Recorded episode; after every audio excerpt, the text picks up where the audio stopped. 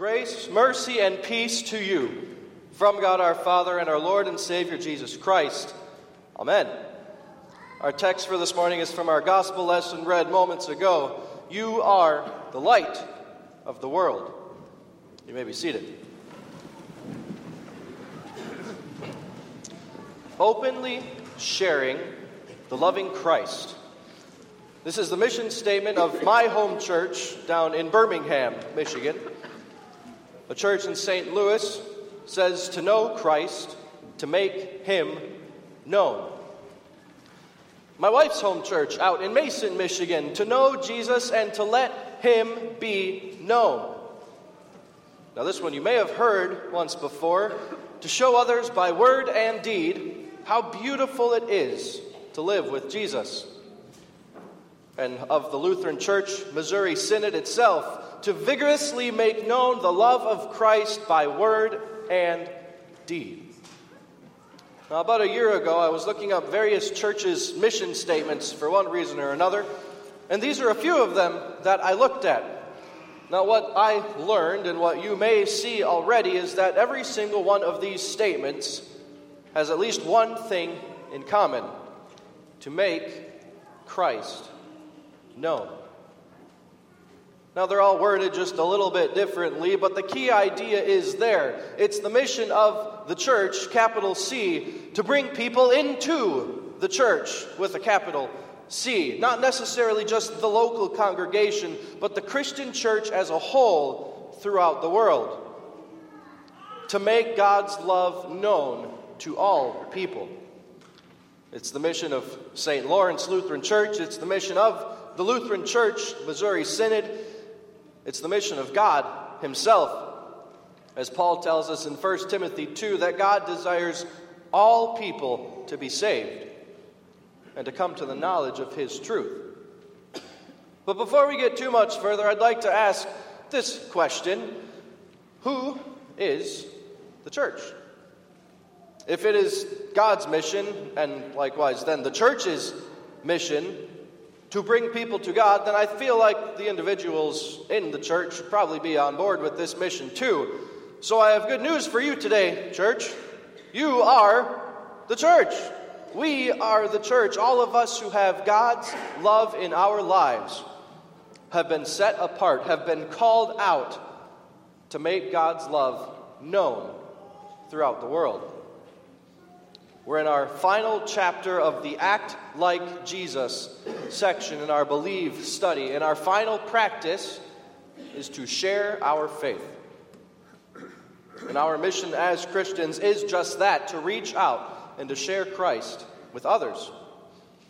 Because God wants all people to know Him.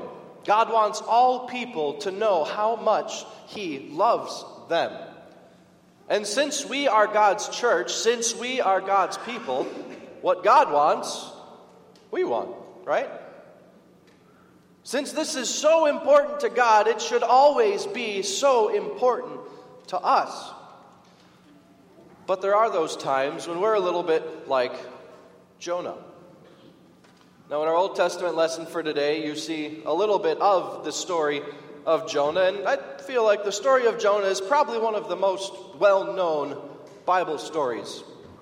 Jonah, of course, being famous for the big fish that we focus on so often, but there's more to the story. By focusing on just that one bit, we miss the point. See, Jonah is commanded by God to go to Nineveh, to call them to repentance, to change their ways, or else the city of Nineveh would be completely destroyed. Now, Jonah doesn't want to do this. In fact, Jonah doesn't even feel like the people of Nineveh deserve God's grace. So he runs away. He tries to hide. He tries to get out of this calling. And, well, you know how that worked out for him. But our Old Testament lesson actually takes place just after Jonah was spit up on the beach by this fish. God reinstitutes, reminds Jonah of his command, of his calling to go preach to Nineveh, and Jonah begrudgingly makes his way to the city. Now, the story of Jonah, the story of Nineveh, really, is a great example of God's persistence. Even when Jonah didn't want to share his faith with them, when he didn't think they deserved God's grace, God still pushed him.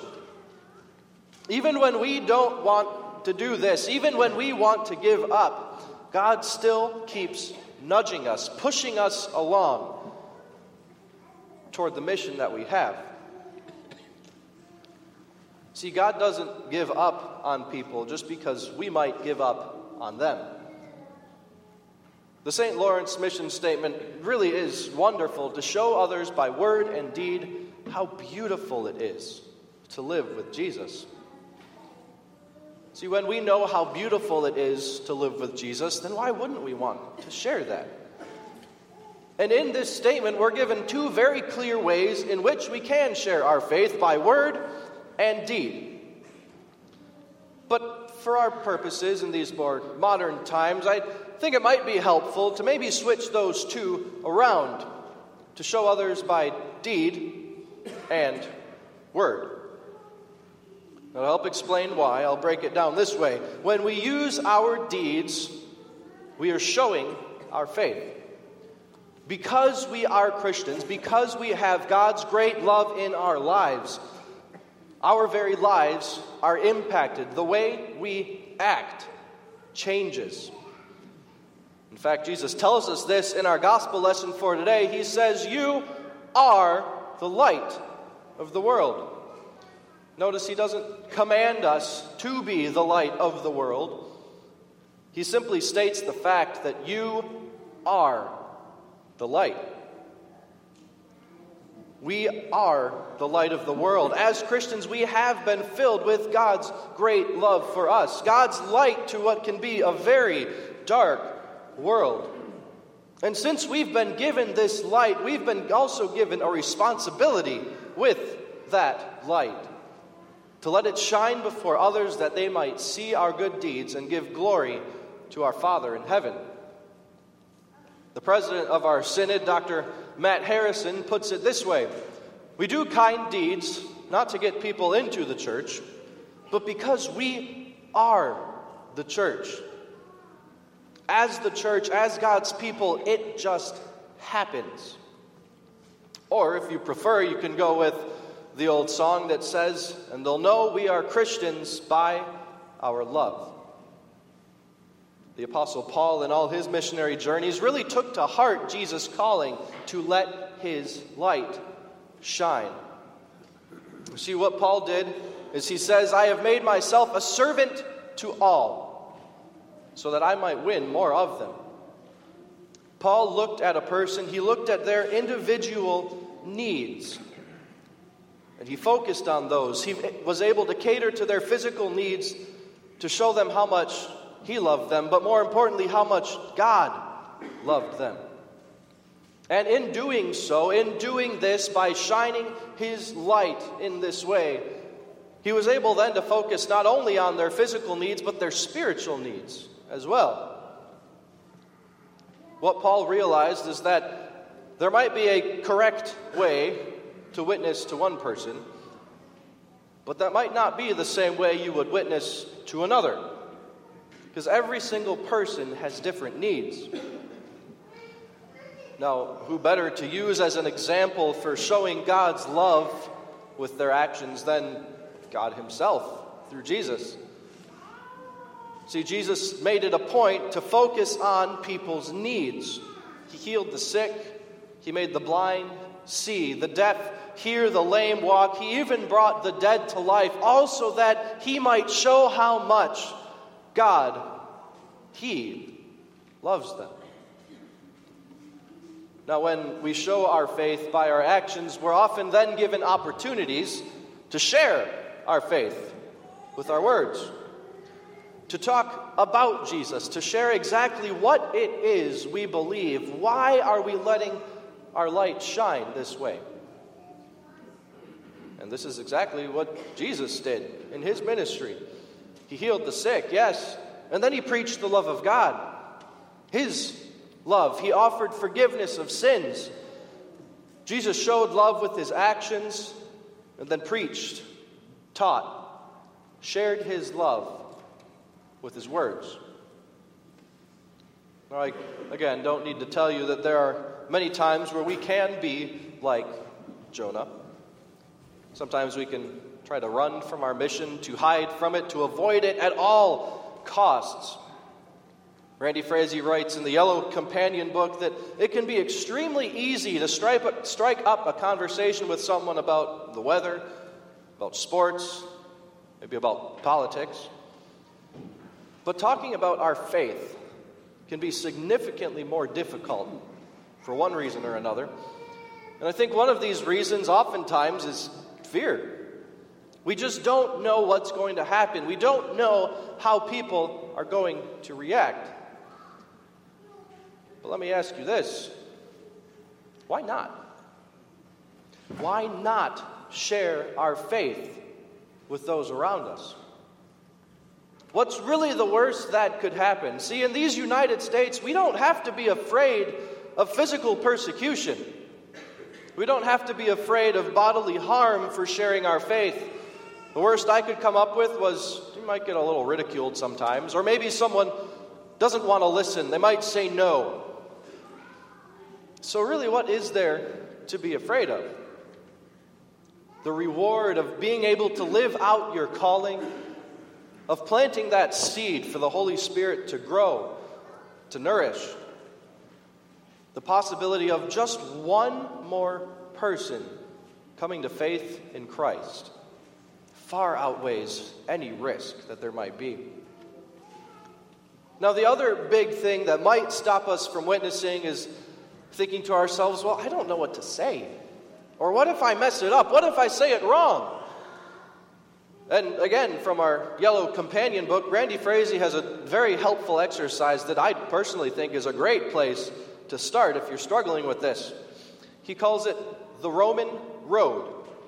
And what it does is uses the book of Romans and only the book of Romans to keep it simple, to share the story, the message of our salvation. Using the Roman road three questions are answered Why do we need salvation? What hope do we have? And how can we be saved? Again, I think this is a great place to start, and if you haven't yet, I highly encourage you to take a look at it if you're trying to figure out how do I share this? How do I spread this message? See, church, Satan is really, really, really good at making us overthink things, at helping us try and figure out the worst possible outcome to any given situation. But sharing your faith doesn't have to be difficult. We certainly don't need to make it harder than it has to be because the message of salvation isn't terribly complicated to explain. You don't need to have a perfect understanding of Scripture in order to do it. You certainly don't need professional training to do it. Brothers and sisters, the only requirement that you have to share your faith is to be a Christian, is to know God's love in your heart, to know what it feels like to be forgiven, to live a life of grace as God powers us to do so, to know how beautiful it is to live with Jesus. And then to be able to express that by your deeds and words. And really, that's the key here deeds and words. We can't just share our faith without showing it, but likewise, we can't just show our faith without sharing it. There's a quote that you may have heard before that goes like this Preach the gospel at all times. Use words if necessary. Now, it's not necessarily a bad quote by any means, the premise being at all times we are called to live out God's love, to let our light shine with our actions. Now, where we run into the problem with this quote is well, it's always necessary to preach the gospel with words. You can't preach the gospel without using your words. You can't have one without the other. See, if we were to just use our deeds, just show God's love with our actions, that others would never hear the story of salvation, the message of what Jesus has done for them, as the Bible tells it.